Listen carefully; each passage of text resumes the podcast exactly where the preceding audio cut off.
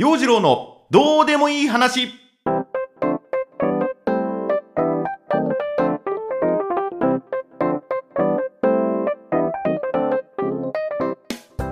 今週もスタート。陽次郎のどうでもいい話。こんにちは陽次郎です。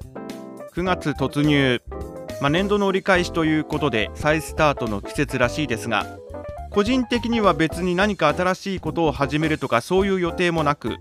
だらだらと変わり映えのない日々を送っています、まあ、ちょっとは涼しくなってきたでしょうかね。今朝も軽く走ってきましたけれども8月の暑さじゃなかった。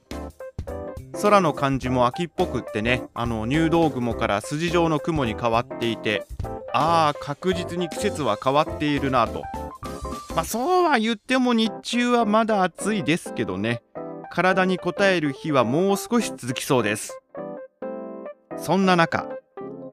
多分ね今バスケなんだよ。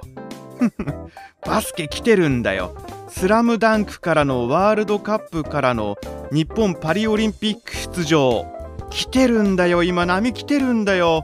絶対バスケなんだよ。分かってる。スラムダンクの映画がすごかったのは分かっている。もちろん原作の漫画は全部読んでいます。ワールドカップのニュースもチェックしていました。客席の問題とかいろいろあったっぽかったけども盛り上がってるのは知っている。で自力で日本がオリンピック出場を決めたことがどれだけすげえことなのかもわかる。日本のバスケをもっともっと熱くするためにいろいろこうね組織的なところも今こう変わろうとしているっていう風なことも知っている。なんなら我が家にもアルベックス BB の応援グッズなり何なりがいろいろこう転がっていたりもする。もちろんバスケのアルビの試合も見に行ったことがある。バスケットボールっていうスポーツが面白いのは理解している。なのにだ。なのにだ。なんかね個人的な盛り上がりが今一つっていうかなんか乗り遅れているなと。この波は多少乗っておいた方がいいとは思うんだけどもなんか完全に乗り遅れている。まあ別にね無理に乗っかろうとしなくてもいいし乗っかる必要もないんだろうしどうせ俺陰キャだしとかひねくれることも全くないんだけれどもなんだろうねこのもっとねバスケットボールというスポーツの熱さをこの夏経験できたんじゃないかなって思ってちょっと悔しがっている自分がいます。で今週のポッドキャストまあ、またそんなね、えー、スポーツに関してのいろいろおしゃべりしていきたいと思っています。陽次郎のどうでもいい話。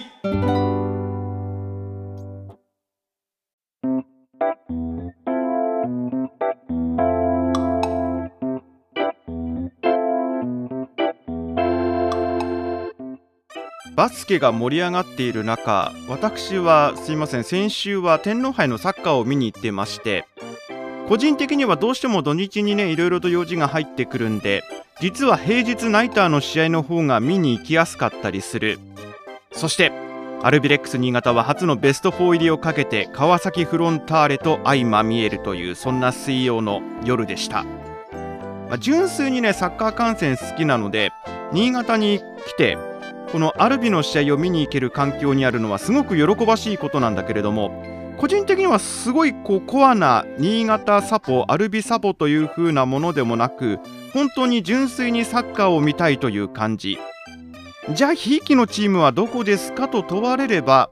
まあ、私生まれ故郷が東京は調布市 FC 東京というクラブチームのホームタウンですので、まあ、FC 東京というクラブチームがあるんでね故郷を思えば FC 東京頑張ってっていう風な感じになる。でこれは別にねあの新潟出身の方で今東京に住まわれている方もアルビがアジスタなり国立なりでね試合するってなればやっぱり地元のっていうかね自分の生まれ故郷のチームを応援しようっていう風な気持ちになるでしょうしこの間もあのアイドルグループの NGT にいた子がねあの埼玉出身だからっていうんで新潟浦和戦でも浦和の応援していたっていうその気持ちよくわかる。でまあだいぶ前なんだけどもね関西出身で新潟在住の人とサッカーを見に行った時も今日俺心の中ではガンバを応援してるってつぶやいた気持ちもよくわかる 周りオレンジに囲まれた中でね、えー、その気持ちもよくわかるで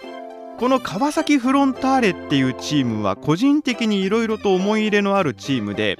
私大学を出てから勤めた勤め先がですね川崎だったんですよ。で仕事終わりとか休みの日とかちょくちょく轟競技場に行っていた。でもう20年も前の話なのでちょうどその J2 が誕生したばかりの頃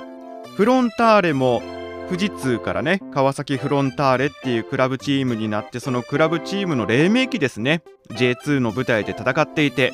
まあ今でこそ川崎フロンターレというとビッグクラブの一つだけれども当時はじゃあ行く今日なんか轟でやってるみたいだよ。行ってみる？みたいなふらっとね気軽な感じで行けていた時代でした。だからねあのサッカーを見に行くイコール私の中ではこう轟に行くみたいな感じのそんな時代でだから今回もね川崎サポーターがあの新潟に来て応援ちゃんとこうね歌ってあー懐かしいなっていうなんかノスタルジックな気分に浸っていて20年前の自分の姿というのをそこに重ね合わせていました、まあ、別に私熱烈な川崎サポーターっていう風なわけでもなかったんだけどね。当時は当時でね。うん。あの職場の近くにサッカー場があって、まあ、そこに行っていたっていうぐらいでサッカー面白いなっていう風な感じで見てたっていうそのスタンスだったんだけれども今回のこの天皇杯の試合新潟対川崎の試合をじゃあどこの席で見ようかっていう風なことが今回実はちょっとした問題でした。両チームのそのサポーター席で応援するっていう風な感じで見たいわけじゃない。うん、熱烈にこう両チどっちかのチームをね応援しようっていうスタンスじゃないのでゴール裏っていう風なのは今回はないなとまあ私そんなあのちゃんと大声で歌ったりだとかあのぴょんぴょん飛び跳ねたりしながら見るタイプの人ではないので、まあ、ゴール裏っていうのはないかなと。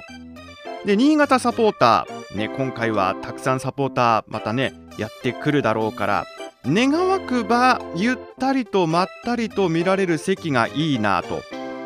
となると、まあ、メインスタンド側ここはちと料金が高いかなと。うん、私のお小遣いの中ではちょっと今回手が出せないかなと。じゃあバックスタンド側がいいかなと思ったんだけども、いやちょっと待てよと。ひょっとすると、平日のナイターならば、アウェイ側の、まあ、ゴール裏っていうか、アウェイの自由席であれば、ゆっくり座って見られるんじゃないかなと思って、その太鼓を叩いて応援ちゃんと歌うような人が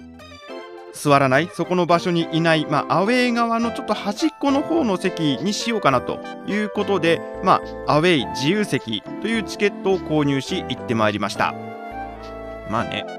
周りの新潟サポーターからすればなんだよアウェー席に行ったのかよと、まあ、言われてしまうかもしれませんが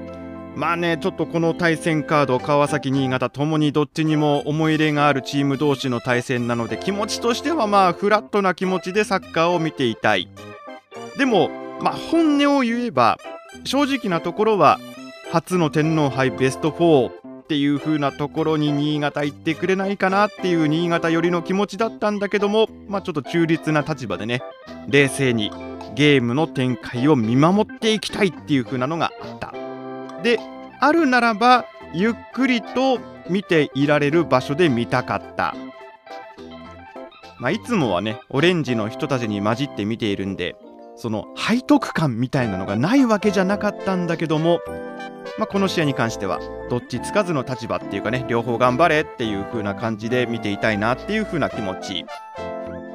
思いは昔ねあのまだ日ハムが東京ドームをフランチャイズにしていた時友人の結婚式が終わってあの二次会までちょっと時間があるからどうしようどっかで時間潰そうぜってなった時にじゃあなんか東京ドームで試合やってるから日ハム近鉄戦やってるらしいからそれ見ようぜって友達と見に行ってでそこでしこたまビールを飲むっていう風なことをしていたんだけどもその時にねビールの売り子のお姉さんに「あのお兄さんたちいっぱいビール買ってくれてありがとうございます。今日はあれですか？日ハムの応援ですか？日ハムのファンですか?」ってこう尋ねてきてで、その時私の友人の一人が、ロッテですって 答えて、売り子さんキョトーンっていう風なことがあったんだけどもまあその時もねまあ正直ちょっと時間潰しっていう風なのもあったんだけどもいや野球見ようよとただただ野球を見たかったで日ハムであっても近鉄であっても勝つのはどっちでもいい。野球を見ながら飲むビールってうまいねっていう風なのを感じたかった。だから今回の試合もね感覚としてはその時の感覚に近いものがある。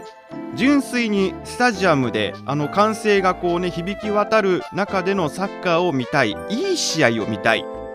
選手の一つ一つのプレーに見入っていたいっていうね。でもあれなんだね。やっぱね昨今ねサポーター同士の小競り合いなんかもあったりしたもんだからその辺のトラブルは避けたいっていう運営側の思いもあったらしく入場ゲート入る際もこちらは川崎側のゲートになっていますっていう風なアナウンスがあって、まあ、それはねあのチケット見ればわかるし私もそのつもりで行ってるんでね、あのー、川崎側のゲートに入っていったんだけどもその荷物チェックの時もなんかアルビグッズは持ち込めないっていうね。まあ、もちろん今回私も純粋に試合観戦したい気持ちだったのでそういう応援グッズは持って行ってはいなかったんだけどもなんか今回セキュリティ厳しいなと。川崎側のゲートになっていますじゃなくてねそれまで多分 S 側の S ゲートですみたいなアナウンスだったんだけどやたらこうね川崎側ですよ皆さん気をつけてくださいねっていうアナウンスが繰り返されていたなと。で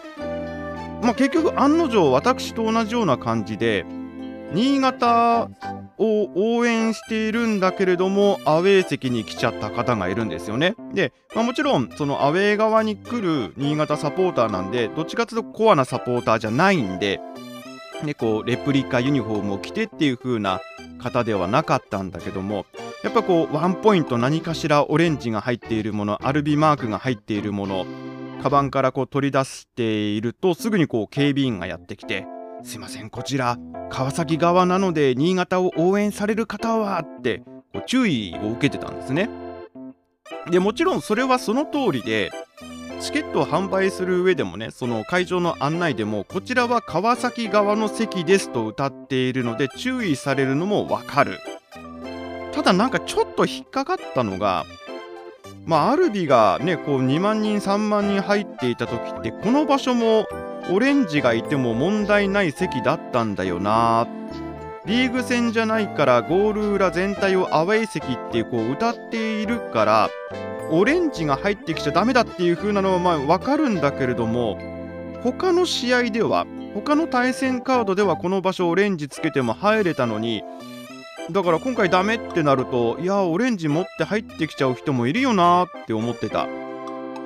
で実はあの今年天皇杯あの JFL の滋賀とやった時も私見に行っててその時はね確かアウェーゴール裏自由席アルビサポの方もちらちらいたっていう記憶があるんですけどもね。なんかね今回の天皇杯でそういうのがピリピリしてるなっていうのを感じました。で確かにあのこれまでのね今年の天皇杯見てみますとレッツサポーターとか FC 東京サポーターの目に余る問題行動もあったりしてサポーター同士が熱くなってで何か問題が起きたら大変っていうのでいろいろ対策を講じている。それはもうわかるし私も素直にそのルールは守る。ただ今回ちょっとねその違和感というかうんまあねここまでしなきゃならないとなるとちょっと問題があるよなと思ったのはじゃあ純粋にサッカーを見に行きたいと思った方々は今回のこの試合どこの席で見ればよかったのかなっていうふうなことをふと思いました。もちろんあのバックスタンド側とかねそここうコアなサポーター席じゃないんでそこで見ればいいっていう風なことなのかもしれないけれどもまあぶっちゃけゴール裏の方が料金が安いんでチケットがそこのゴール裏のチケットしか今回買えないっていう人もいるかもしんない。でサッカーがどういうものかわからんのでこの日初めてサッカーを生で観戦するとなった時にどこの席で見ればいいのか今回この試合でサッカー観戦デビューする人たちってどこにいたんだろうとどうしていたんだろうっていう風なのねちょっと迷っちゃうなっていう風に思った。で一度見てみてねこのデビューしてみてサッカー観戦デビューしてみていや面白いなってなれば次はもうちょっとねお金積んで お金積んでいい場所で見たいとかやっぱ自分もこう応援のねその熱狂興奮私も一緒に味わいたいっていうんで次はサポーター席で声出してみたいっていう風ないう風な感じになるのかもしれない。まあ一部のサポーターがっていう風なのがね過去にあったんでこれまでにあった。で今回そういう措置を取ったっていう風なのももちろんあったんでしょうけどもなんかなんかね厳しいなっていう風な感じるところがありました。肝心の試合はというとこれがまた素晴らしくいい試合で新潟が先制川崎が追いついて延長戦。延長で川崎が勝ち越しこのまま試合終了かと思ったところ延長後半ロスタイムギリギリのところでロスタイムって言わないんだよね。アディショナルタイムで 早川史哉選手のゴールでまたこう試合は振り出しに戻る。PK 戦にもつれ込むという展開。もう天皇杯は何であれ勝敗を決めなきゃいけないんで PK 戦までもつれ込むっていうのはこれもね天皇杯ならではというかリーグ戦では体験できない興奮がありました。で惜しくもね PK で新潟負けちゃったんだけどもその最後まで試合を諦めないその姿勢にはぐっとくるものがありましたし翼くんも言ってました、ね、最後の笛が鳴るまで諦めちゃいけない。その気持ちの大切さを学びました。で早川選手がゴールを決めた時私の周りえ新潟サポーターでした。大歓声を上げておりました。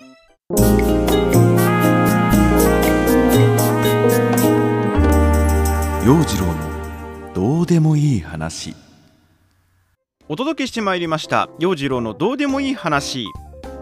リーグ戦だとあれですよね。こう両チームの衝突を避けるための干渉帯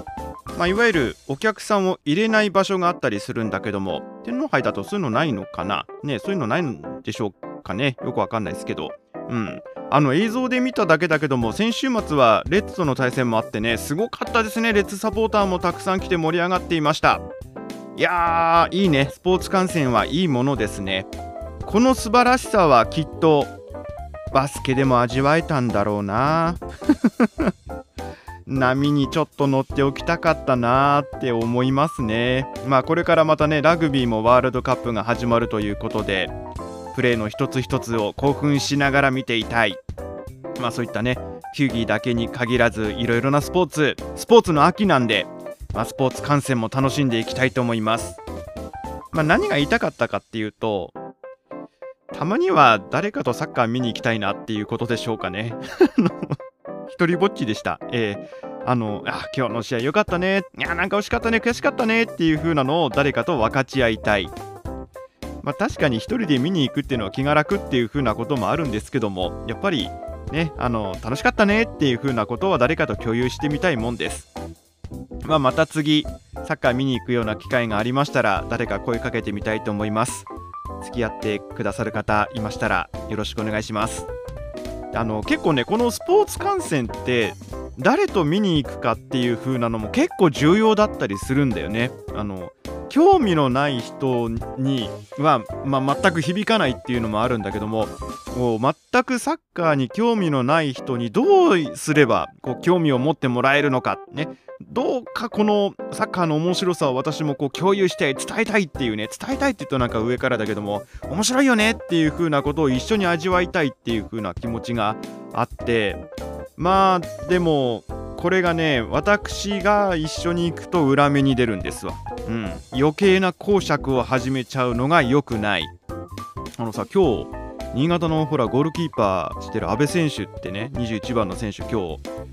ールマウス守ってんだけどあれ筑波大でね三笘とチームメイトだったんだよ。でこう講釈を垂れ始める。ふーんっていう反応で終わるっていうね。あそうなんだ。三笘がいた時の筑波大強かったよね。ジャイアントキリングしたよね。なんていうふうなことを言ってくれないかなって期待しているんですけどもそうはならない。その辺がこの公爵タレおじさんの立場の難しいところですな。ええー、まあいいけど。うん。頑張ってこれからもいろいろ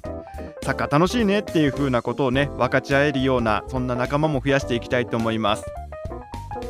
でこれからのシーズンそのスポーツの秋スポーツシーズン楽しみなんですが個人的には私もえ選手として活躍する活躍できる、うん、そんなシーズンが始まります。2023年下半期のマラソン大会もいろいろとエントリーしていますのでまあちょっとね足の具合があまり芳しくないっていう風なのが続いてますけども楽しくいい汗を流していきたいと思います。